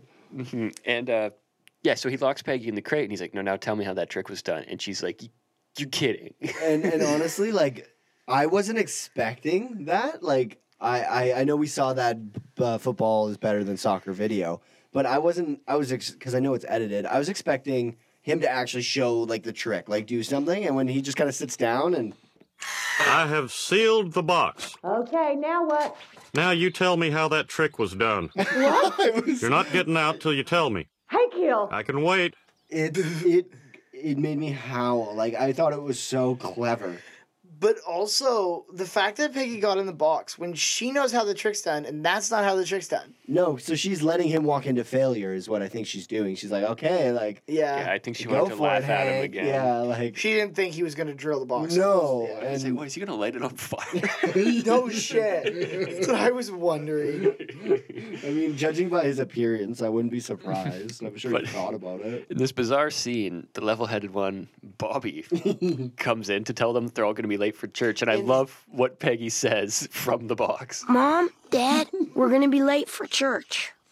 I'll be right there, honey. okay. So she lies to her child. Well, she knows that Alright. Hank ain't gonna They're not gonna miss- forsake church. no, you're right. Mhm, and It's Bobby's big, uh, like performance day. Yeah, it's his big moment. Uh, I like that he's fixing his tie. I don't know how Sunday school works, but I guess you go to church and then Sunday school. Because I thought you went to Sunday school. We, we grew up together. You know I didn't go. Don't look at me. yeah, I'm stop looking at you. I thought that like you went to Sunday school while the folks went to church. Is what I thought. That would make sense. It's what I know, which is also not very much, that it was it was right after because church was early in the day or in the morning, and then like I don't know what the, the All parents parents, went do. to a movie. They go have a little picnic or something. I thought that I thought Sunday school was basically like daycare where you learn about God Mm. instead of being an annoying eight year old in church when everybody else is trying to talk. And about your God. Game Boy's making too much noise. Exactly. yeah, because yeah, you would be Game Boy. But um, but yeah, I, and so I the only reason I I brought this up at all is because he fixes his tie. He's making a tie, but he's not wearing a tie when he's at Sunday school. Oh, yeah. So a little continuity error there. With, Well, I wondered if like he had a different outfit for church, and then oh, and, and then his thing for talent show. I, I just don't know how. It's a many. Bible report. Dad. yes, it sure looks like a talent Oh. show. Well, it starts off with a banger. I only saw one set of footprints because God was holding me. Uh, the poem is Footprints in the Sand by Mary Oh, nice. Stevenson. That's so nice. Nice work, Stuart. the baddest kid. Yeah. So, uh, Bobby, the astounding Jesus. it's amazing, Jesus. Uh, the Son of God and Master of Prestidigitation. Miles, ask him what prestidigitation is. Denim, what does prestidigitation mean? It's magic tricks. oh, really? It's It's magic for show. Oh. Bobby's really incorporating the two elements here. Yeah. Church and magic. Yo, he's played some D and D for sure. Definitely. Um, There's also a sneaky line that I just want to bring up, and then we can let it pass by. But when uh, Hank's trying to apologize to Peggy in between Bobby going up and Dooley coming down, oh, and yeah. then she's just like, "Peggy, I'm sorry, I didn't." Thou shalt not speak to me. I mean, no shit. Kinda like the only reason she's out of the box is because they had church. Yeah. um, but and it, yeah, and like she's upset because just the fact that he put her in a box. Um, but so Bobby, back to the amazing Jesus, the Son of God and Master of Prestidigitation. uh, th- it's just so insulting uh, to call Jesus the master of prestidigitation Yeah. and then perform miracles as if, they, are prestidigitation. Like, so Bobby makes water into wine. "Oh well, he makes the flowers appear first for for the Oh, host." he does, yes. She's just like, uh. Uh, like she already knows this isn't going Yeah. well. He says thank you to a crowd that a crowd that's not clapping. John two eleven. you know what? And I gotta say, like at least he's doing his homework. yeah, Like this is like Mark three sixteen. Amen. Yeah, oh, I love the no. That's his magic word. Amen. um, which do you know what amen means? I thought it was just the end of a prayer, and it just means I'm done. It means so be it. Huh. Yeah, it's Hebrew. Amen. How profound. Um. Anyway, continue. Uh. Yeah. Bobby makes the bread because. Do you have the clip? Can you play it? Now we're gonna need something to go with all this wine. Maybe some bread? But how are you gonna feed all these hungry people with just one slice? No problem if you're the amazing Jesus. Amen. It's a miracle, ladies and gentlemen. Mark 644. Thank you. And my my favorite one is just when he's like, "For my next miracle, I'll need a large wooden cross and a couple of volunteers." like- the Oh, the guy- horror yeah, the guy- on Hank and Peg's face. Yeah, the, the crowd is getting like increasingly more uneasy as his like bit continues. And Yeah. yeah, the pastor who's that dude from Meet the Manger Babies when he was Oh, talking, you so know, they're- Oh, okay. remember He he was looks like familiar, he was yeah. talking about the no juice on the Yeah, so no I wine is even worse. yeah. He, he started freaking out at the juice. And yeah, he makes that motion like cut this kid off. And the woman, the Sunday school teacher, she's like, "What do you want me to do?" Like he's in the middle of his bit. Yeah. Also, I would like to just mention that Jeff Myers and the Burger and uh, uh, Abel and Burger are They wrote the meet. They all did the meet the manger Oh, babies. So, and, and it's kind of that thing that we keep on noticing is that like the universe is so big, but the same people keep on bringing in the same people, which makes it kind of feel like you know this Mm-hmm. Mhm. these different people are pulsing in, and like it's an active community that's always following. But Yeah. when it's really just like people that are like, I've created these ones, and I'm gonna shoehorn them in, or not even shoehorn, I'm gonna write them in. Mm-hmm. well, Like, yeah, no, and it all fits. It's all And it's great. perfect. Because you like this is this is a B plot that doesn't even like materialize as a B plot. The first time Church is brought up is just so Hank can get out of answering Bobby's questions. Yeah, and so it's just kind of like it's where Bobby goes, and like following it, like you're just like, oh, okay, whatever. He's just doing his thing. And I think I'm not not to skip ahead to my final thoughts, but like last episode, I mentioned how the the story drove the characters, whereas the characters drive the story where it goes, and it Totally. is perfect. And Yeah. this scene is that like is for this is like the culmination of like Yeah, that Methodist church is having their Bible report happening, whether the, the hills are going or not. And this is Exactly. just Bill or Bobby attending it, and this is what happens because of Bobby because of Bobby's life and, and the Yeah. way that Hank and Peggy are acting at home. Yeah, Yeah. it's perfect. But uh, you're right. So his third trick gets cut out, and we fade to black because we we, we can't be letting that happen. Well, nobody's getting crucified at Sunday school. I wonder who's gonna make him disappear and then reappear three days later. yeah, behind a big rock. That's what I thought was gonna happen. Um, but sorry, not to not to make light. Um, yeah, of course. No, no, don't no, don't make light. No, I wouldn't do that. But so we, we get the truck ride home, and we see Hank and Peggy reprimanding Bobby for, for what he's done. And like the historian mentioned earlier, Hank doesn't want to be mentioned in the news or in the thoughts and prayers section of the newspaper. Just because he's Bobby's dad. and so uh, there's uh, there's this other line too that Peggy is just she's fuming, and so Peggy decides that the next bumper sticker she sees is Bobby has to get up here and honk like the Dickens. Now, like I have what? questions. Honk I if have- you love Jesus. That's one Oh. of them. That's what it is. is that what it is? Oh yeah. Oh, is that what it is? Oh, for sure. yeah. Okay, because like okay, Okay, because I totally thought that like um, honking at somebody's stupid bumper sticker that says like honestly I didn't think that I uh, the only bumpers like I just like so I was thinking like if like you're driving in your car with your parents and they see a funny bumper sticker to them they're gonna honk at it Yeah. and then you i- as being a 12 year old are going to be extremely embarrassed at that Yes. Uh, so I thought that she was trying to make him embarrass himself Oh, okay. in front of uh, nobody who matters. I didn't realize that it was the honk if you love Jesus. and that I mean like yours makes sense, but like that makes more. That makes more sense. The the honking like the Dickens, and I mean, did Mm-hmm. you know where the Dickens phrase comes from? Well, yeah, because so he wrote the book. Um, David Copperfield is also, or sorry, he wrote the book, The Personal History, Adventures, Experience, and Observation of David Copperfield the Younger of Blunster- Blunderstone Rookery, which he never meant to publish on any account. No, so that's not where the Dickens phrase comes from. But that's uh, that's uh, that's that's Charles Dickens. No, you're correct, but it's actually not. It's actually a uh, it's a composite word. Uh, it's basically like oh, from ol- Dick ends. no, devilkin. What? yeah, so like uh, I guess it's like an old English word. Where's the dick come from? The devil and kin, so Dickens, Dickens, The Deccans. Dickens. I mean, it just means to like do something like crazy, but it came from like Shakespeare. He was like one of the first guys to use it, and it was like a what the That's before Charles Dickens. Yeah. So I'm gonna have to debunk your Dickens testimony. Has nothing to do with David Copperfield. nothing to do with David Copperfield. But yeah, that was a fun little fun fact.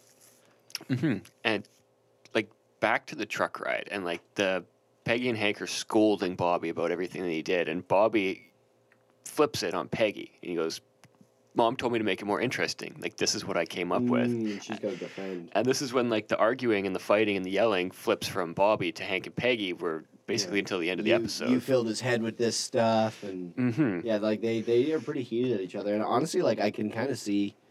I mean, I don't know. Like, obviously, arguing isn't great, but like I see where they're both coming from. Mm-hmm. Yeah. Well, first of all, they're only just coming from this because Hank's already pissed. Yeah. Like, Hank wouldn't be pissed off at Peggy if he wasn't already pissed off at Peggy. And she's pissed off at him already.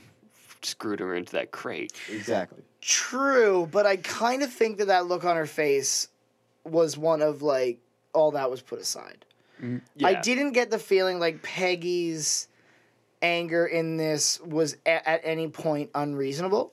Because she did get very defensive and not in like a mad way when Bobby said that he told her to make it more interesting. And but I then- mean, sh- he did and she did, and, and he didn't. And they were too busy in their own like a- argument to really like take an interest in his Sunday school because you saw her already doing that. yeah. And so like I kind of feel like she is uh, she is sympathetic and she's apologetic for everything in this episode up to this point that is partly her fault, but I don't feel like she is irrational about it. Right. If that makes sense. Yeah.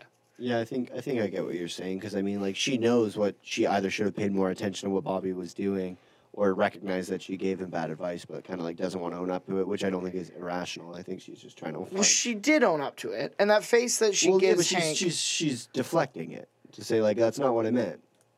yeah, and it wasn't what she meant. She But- meant to do a Fat Albert impression. yeah, she meant just go and read the Bible as your if you're Fat Albert. Oh, was what like, did yeah. what did she say? She's like, I figured he'd make like a lamb or something lamb out, out of of, cotton uh, balls. cotton yeah. balls, which I mean, yeah, okay. Mhm. And like Didn't say that, Peggy. they're like they're fighting and like you know clearly like lost in this immediately is Bobby and like you can just see him from his facial expressions like how bad of a time he's having and we find the next scene he goes to his best friend to vent about it so it's Bobby and Joseph hanging out outside together My folks yelled at me the whole way home. Then they stopped yelling at me and started yelling at each other. They're still yelling at each other. it's all my fault. Joseph goes on to explain about how when Nancy and Dale fight they have a rule where they never go to their separate beds mad, mad at each other and Instead of bedrooms. yes and- subtle that was. From. Do you think Dale's be- or do you think Dale's bedroom's in the basement? yes yeah, think he sleeps so. on a on a military cot yes, he does. that he bought with frequent smoker points. yeah, that's like they do something nice for each other. It's like Nancy buys Dale a carton of cigarettes. Dale buys her a duffel bag with Yeah. his frequent smoker point. I actually, just Nancy paying for it all in turn. I, I had a look up for frequent smoker points, and there is like a website out there where it's like if you buy like smoke like accessories and like I assume they sold tobacco. Yeah. That like they had like that was their whole thing was frequent smoker points. Really? Yeah. Do they sell packs as smoke accessories? Like, sorry, cigarettes as smoke accessories? I don't know. I and I think they were more about like uh, calling it tobacco. Oh yeah, Like I think they were more like pipe and stuff. hmm to be like a gentleman's club. But this uh, very romantic and heartfelt gesture that the Gribbles go through gives Bobby an idea to get his parents to stop fighting. Which honestly is way better than his previous idea. Yeah, I'll get my parents to do something nice for each other. That's even better than my plan of turning them both against Luann. yeah, that's a pretty good plan. It almost feels like there's like a little smidge of like residual animosity Bobby feels towards Luann from the last Oh. episode. totally. it's just an option in his head now. Um, but yeah, okay. So Bobby goes to hide the white can of paint in his closet, and he yells, Mom, Mom, come in here quick. I've got soup in the microwave. What? "I've got soup in the microwave. What? what?"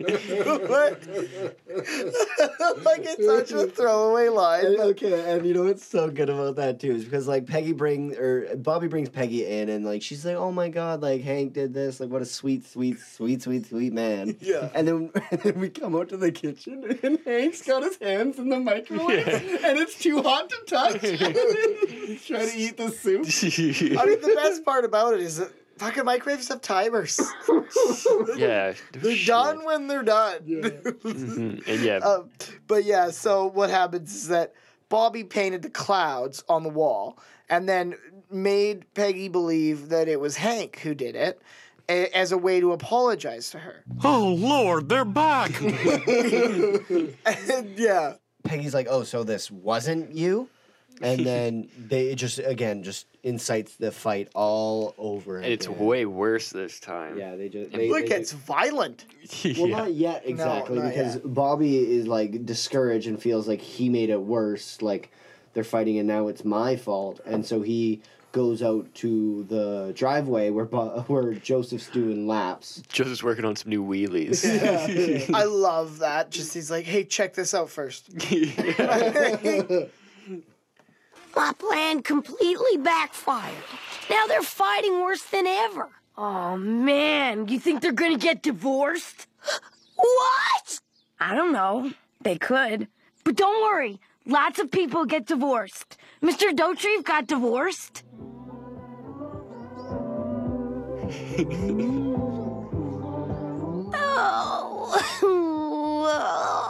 so that little number was done by the brothers Gibb. Do we want to talk about the Bee Gees or what? Yeah. I mean, sure. If you could, if I mean, who who are the Bee Gees? No, you can talk about the Bee Gees if you want. Well, the Bee Gees, um, they are uh, Barry Gibb, Robin Gibb, and Maurice Gibb, otherwise known as the Brothers Gibb. and then they were told they had to shorten that down to Bee Gees. Okay, that Uh, makes sense. But they started in 1958. Damn. Yeah, they they've been around a long time. Um, they you know like they they were. I, I don't have a full write up of them. I just kind of know some shit about the Bee Gees. I mean, what's your favorite Bee Gees song? Night Fever. Yeah, Yeah. the one that we just heard. No. Isn't that Night Fever? Night Fever. Isn't that the one that we just heard? No, that so was what's the uh, one that we just heard? um more than a woman to me. Come on, play it. Cue it up. Let's go. Night fever, night fever. Uh, but both both those tracks are actually from the Saturday Night Fever soundtrack, along with Staying Alive. That's a good one. That's my favorite. Just the first part. You know, you can tell by the way. Oh yeah. Uh, he's got a very unique voice. Yeah. He They- has the.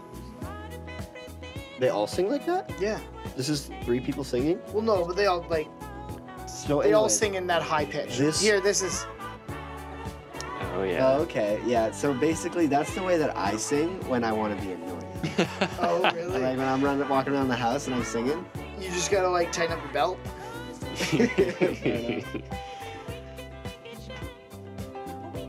but Bill's having a good time.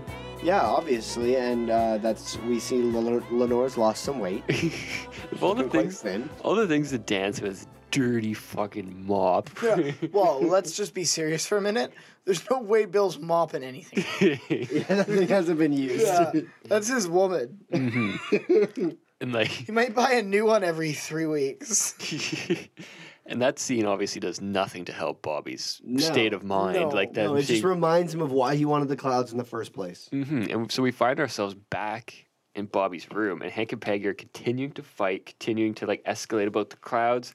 And Hank has this banger live line about living in the real world. Well, if you ask me, you've got too much imagination. Everything's all loop de loops and flibberty gibbet. I live in the real world where men sell propane and propane accessories. What do you do? I love just like that her response is like, well, ideas put food on the table. Yeah. And then propane cooks it. Yeah, he I keeps on win. wrecking Yeah. her. and I don't know. And that's what it's always been about. This whole episode for Hank is to win. Mhm, It really is, but I don't know if you listen to when Peggy's talking about like what she does and what she brings to the table, and she called herself a a professional, muser. Doesn't Hank kind of like scoff at that? yeah, yeah, Well, yeah, because she says that's where the idea is. Like, that's an idea job. hmm exactly. And then after Hank says that he wins by cooking the f- imagination, whatever ideas with propane, that's when things get violent. You don't win.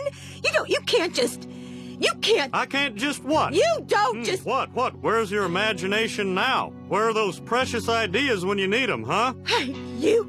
You are. Oh, Ow! ow! So I guess they just kick and make up. uh, yeah, they just Bobby hears laughter from outside, Mm-hmm. and he runs in to see what's going on. They're sitting beside each other on the bed, and like they just don't have an explanation. Well, uh, your mother kicked me in the shin. I kicked her back, and, well, well, that's pretty much it. That doesn't make any sense. Well, sure it does. See, I was mad, your mother was madder, and we sort of, um. Oh, heck, I guess it doesn't make any sense, but I guess it doesn't have to. There are just some things you can't explain. That's right. You're not even trying. I have a theory. Yeah. You want to hear it? Yeah. It's a bit heady, so you might want to take a sip. Um, I got three tricycles right here. I have a feeling that the uh, kick in the shin was is similar to a kick in the ass, only because it reminded him of the things that he has that Cotton isn't, and that he like is a better man than Cotton, and that a kick in the shin is all it takes to remind him that he doesn't need to just be an asshole to his wife Like it to get his centers way. him. Yeah. Like it centers him. Like it's a way of being like bringing him back down to earth and saying like I'm not my father because we've seen the way Cotton has treated Hank's mother and how much Hank, that affects Hank. He used her as a footstool. Correct. exactly. And so I kind of think that like the kick in the shin is symbolic in that way. Like I think that it Because is Hank has shins and Cotton doesn't. and Hank has Hank has a spine, and Hank has respect for his wife. And Cotton doesn't. Exactly. That's what I think. That's that's that's my theory on that scene. I mean, I don't have anything better to follow it up, so I'll believe it. And honestly, um, it's kind of nice. It, it it does kind of make sense because Hank does need to be brought back. Because like you don't. And how can talk he to your wife explain like- that? You don't talk. You no. Don't really yell at anybody like that and say like, I, "What I do is better than what you do," and that's what this fight's all about. Well, no, the fight's all about that Hank that that Hank can't stand that she won't tell him the fucking magic trick. Well, I know, but then it's boiling down to I'm better than you. Well, exactly. It comes down to that. It's like, well, you should tell me because you made the oath. Mm-hmm. Mhm. Yeah. And they have this resolution where the thing that divided the family at the beginning of the episode is what brings them together at the end when they're all sitting on Bobby's bed looking at the clouds. Mm. Mm-hmm. Hey, now see that one over there looks like a uh, uh, a propane tank. Or a gummy bear. Very good. Both of you. I don't I guess it would have been at the beginning when they were looking at clouds. Maybe maybe it was the end, but when Bobby's like that one kind of looks like a pig or a ham. That's at the very beginning. Yeah. so funny. exactly. But Meg gives him shit for saying that the little ones look like spatula. uh, no accessories. Yeah. But what kind? Spatulas? You're not even trying. yeah. And then obviously Piggy, uh, Peggy, Aunt Piggy, Peggy answers by saying it's a grill brush, and everything's back to normal.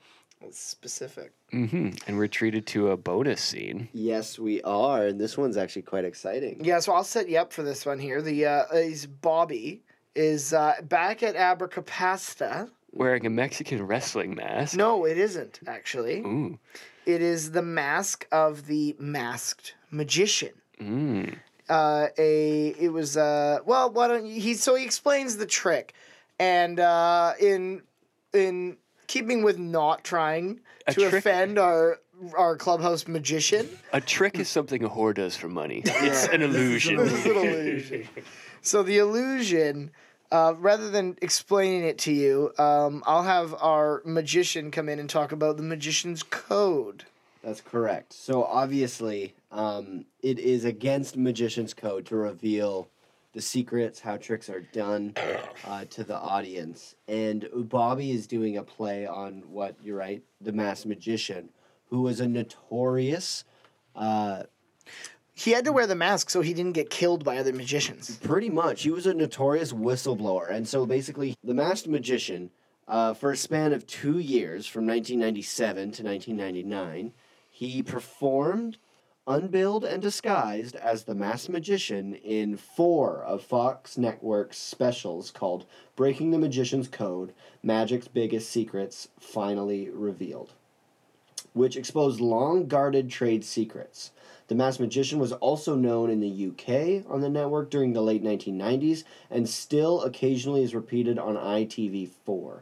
In the US, UK, Canada, and Australia, the show was made available on Netflix. So I don't know if it still is. Uh, I haven't seen it on that. But uh, basically, I saw it on YouTube. After some time, he he was exposed. Uh, like his name kind of got came out, and people found out who it was just based on the way that he did his magic. Was it David Copperfield?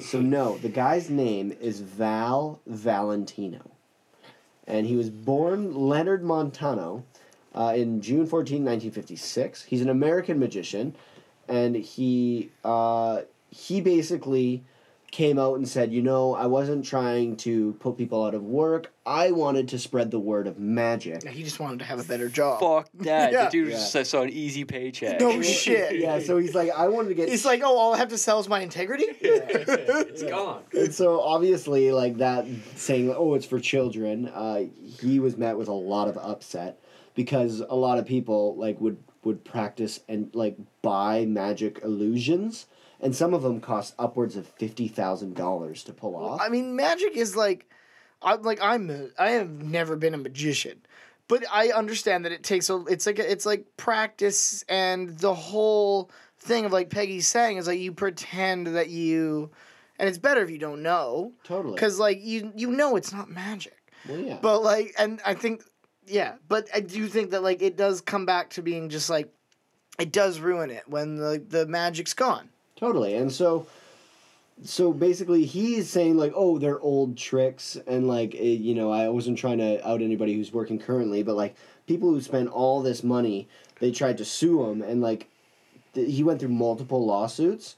Um, and there was this one from this guy named Andre Cole who he had spent $500,000 um, because of like all of his tricks that got exposed that he perfected, and so he tried to sue uh, Valentino over it, and this was like the biggest lawsuit that he went through, and uh, eventually Cole's attorney had to uh, concede because you can't sue over a magic trick.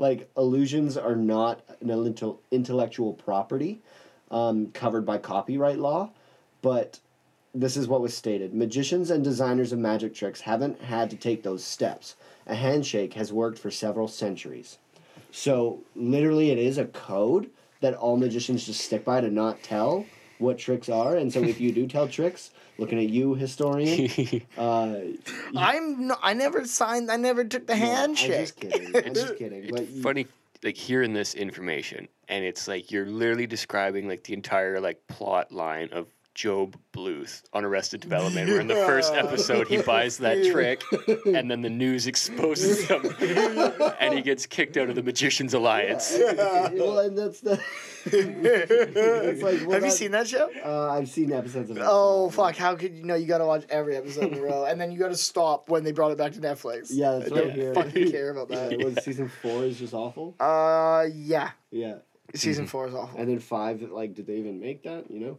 But I didn't anyway, watch it. I uh, don't know. There was another fun fact because I want to drink, bring this back to King the Hill. I want to drink too. Uh, yeah. Hank obviously, like, obvious, obviously watched the episode that I watched because as I was skimming through, I saw the tricks that Herrera was doing. So I watched that episode. I Mm. yeah, sent you. yeah. And so Yeah. basically, like, the stuff that Hank's like saying, like, oh, there's a. Yeah, but like that's what's What? on that You're episode. like you're breaking the code. You're giving me shit. black it out. But yeah, there is the like cutting them in half. Yeah, so Hank obviously watched it and is like thinking he's pretty smart because he's seen this show. So I thought that was pretty clever to i- incorporate that in the episode and then call back to it at the end. Yeah, because I mean, it's like I don't know, like if you were to like equate it to being like, oh, like this band is just playing like covers. I guess it's not the same. What do you mean? Like you're you're saying a, ma- a magician doing another man's trick? Or Mm, yeah, I'm mostly saying like how everybody's like, oh, Led Zeppelin is just.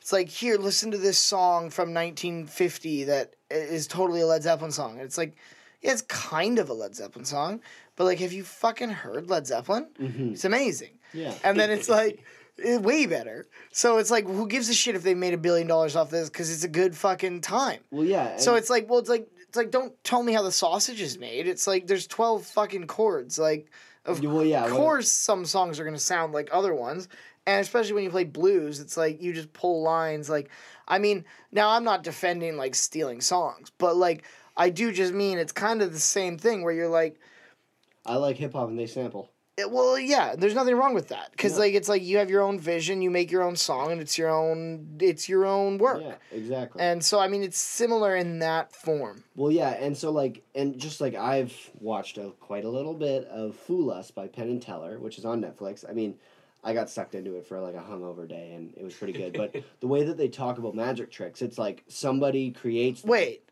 I thought only one guy talks. Yeah, yeah. Okay, so so he, he the one guy just describes that like what you're doing is like X X Y Z trick, which is like somebody's name, and so that's the person that created like the foundation of the trick, and then they have variants of like the trick, but using this instead of this, and so like they they attribute like tricks that everybody can do and they all kind of know about, um, but they put their own spin on it, right? So it's kind of the same same thing, but with magic. And I mean, yeah, it's like even when I do remember we were in Vegas and you got that like card, like there was like the oh I'll make any card levitate and like so I actually have the video from us in Vegas at Was this I doing pretty magic good? shop. No, no, no, we were watching the guy. Yeah. And so, like, he was all like doing it with a, a deck of cards where he was making the card levitate and float around the room. It was like pretty impressive. And then, like, I remember he was like, anybody, like, pull out your card. And I pulled out my, and he looks at it and he's like, oh, this is an Austin Powers driver's license from California. We loved those fake drivers. Yeah, we did. license. Oh yeah, my you God. had yeah. Uh, anyway, and then uh, so I gave it to him, and he makes it fly around the room, and I'm like, oh shit, that's pretty sweet, because I'm like 13 years old, and like I, I didn't that was in my wallet, now he's making it fly, so I know it's not like a trick that came with that card. yeah. And then you bought that set, and I know the trick. And even knowing the trick, watching him do it there, watching him apply the trick to my card, and watching him try and prove there's no strings on the card, I'm like, I- I'm still amazed that Totally. like it's, like the sleight of Hank. it's the sleight of Hank, and he's like, and he's fucking good at it, and it's interesting to watch, it- like because you are amazed. Even though I know the trick now, watching it on the video, I'm like, I can't holy do that. fuck! Yeah. I like that's impressive, man. Like, Totally. like 17 years later, I'm like, holy fuck! Like, how'd you do that? Well, totally. So, uh, I mean, it's a great way to close the episode uh, about magic to talk about magic, but I uh, I do feel I think that's how the writers felt. Do we have Bobby's uh, like rundown? You want it? You want to spoil the trick? Well, as long as Hank doesn't hear. And now, the pinata of death revealed. As soon as our volunteer gets in the burrow, a flap beneath the tail opens. She steps out and puts on a poncho and sombrero and dances off stage. The fire? Just a diversion. It appears our volunteer has vanished. Has she? Hardly. And that is the secret behind the pinata of death. Please don't tell my dad. You are so clueless. So I can go first on my final thoughts if you want to hear them first. I do have to say, I do have to say that with the end of the episode comes our final thoughts. Do you want me to go first?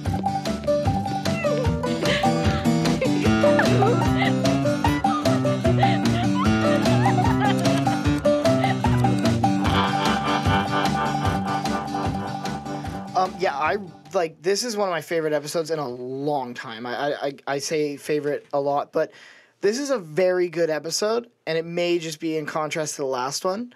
Uh, but this episode is exactly what I want from King of the Hill, where everything these characters do is believable. And even though Hank gets a bit wacky, you can see where he goes wacky, and you can see how he is brought back, being the shin thing that I discussed earlier. Um, I re- like just this episode is how these characters should drive a story.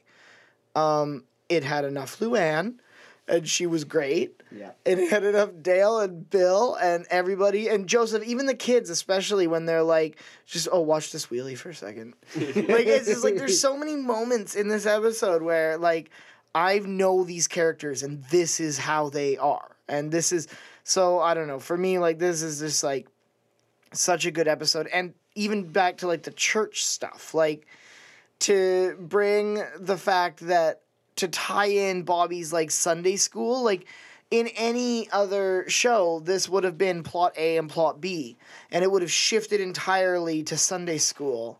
And it would have been, and like Sunday school is such an afterthought. And it is an afterthought because it's an afterthought of the parents. And we're following the parents. So we give as much of a shit of what's going on in Bobby's life as they do. And I, I think that it, it all goes really well together to like tie this up in a, in just a great character episode. With- It's funny as hell. It's just these this and actually I didn't even look up the writers until after my like after I was done watching it. I was like, oh, okay, yeah, of course it's my favorite writers. like this makes sense. These guys are my favorite writers in the show. So that's it. Yeah, that's my that's my final thoughts is that this is like this is my favorite of season 3 so far, I think. Wow, high praise. Yeah, totally. And and I totally see where you're coming from too because like we've talked about this and I've talked about this before that like there's a very clear distinction of like this feels like a core King of the Hill episode and this one just feels like an offshoot. And this one is definitely in the core category because we do get um, it, we get a little bit of everyone, and you're right, it's very character driven. Um, I uh, especially am going to remember this episode forever just because of football is better than soccer. is Don oh god, that's yes. that is always going to be in my head for forever, and I won't be able to escape that. and I did, you know, what, I did feel a little bit of uh, like a, just a personal connection to this because I've always had a weird affinity for magic and magic shows and magic tricks, and I, I tried doing it at one point in my life, and I liked it a lot. And so uh, I, I mean, I respect a magician, even though a lot of people don't. uh, but a lot of people in this room don't. so I don't. I, I don't think I can say more than what the historian has already said about the quality of this episode because I can I agree fully. Um, so my final thoughts are pretty brief, and uh, usually I give a rating, and honestly, this episode I just want to give it the fiftieth episode. of Orange Straight Out. Do not forget that that that's a lot of work. We Matanya. Matanya. We Matanya to that. Fair enough. Uh, my opinions are a little different. I thought it was a good episode. My only like the problem with what I have was that I wasn't a huge fan of it. Is that it's one of the episodes where Hank's like the bad guy. I thought Hank was annoying, like especially during Nancy's birthday party. I thought that was like just ridiculous for him to be such a fucking wet blanket to everyone. And I thought Peggy was great. Like this episode, everything she did was on point. I agree 100% actually. Like I loved Peg in this episode. Yeah, she was- drove this episode in in a way that like Mhm. mostly doesn't happen in non-Peggy episodes. Yeah, it was definitely like a like a flip sort of thing where it's easy to hate on Peggy for like things she does, but this time it was so Some easy good to lines, too. yeah, and it was so easy to hate on Hank, and I love how she toyed with his emotions like throughout the entire episode.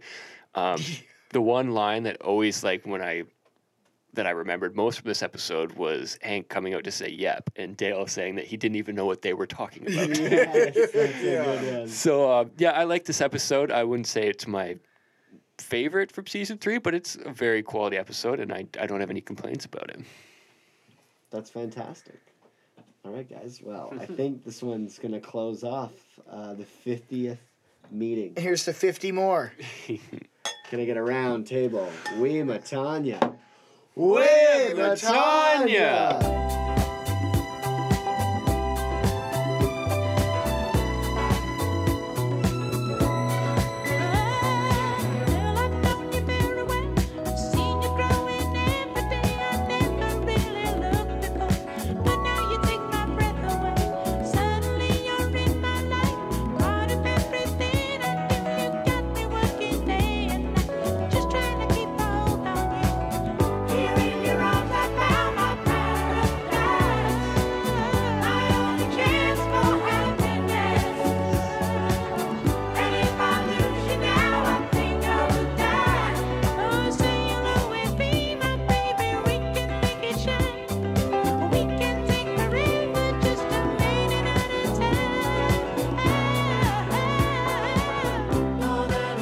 Want to hear more Order of the Straight Arrow?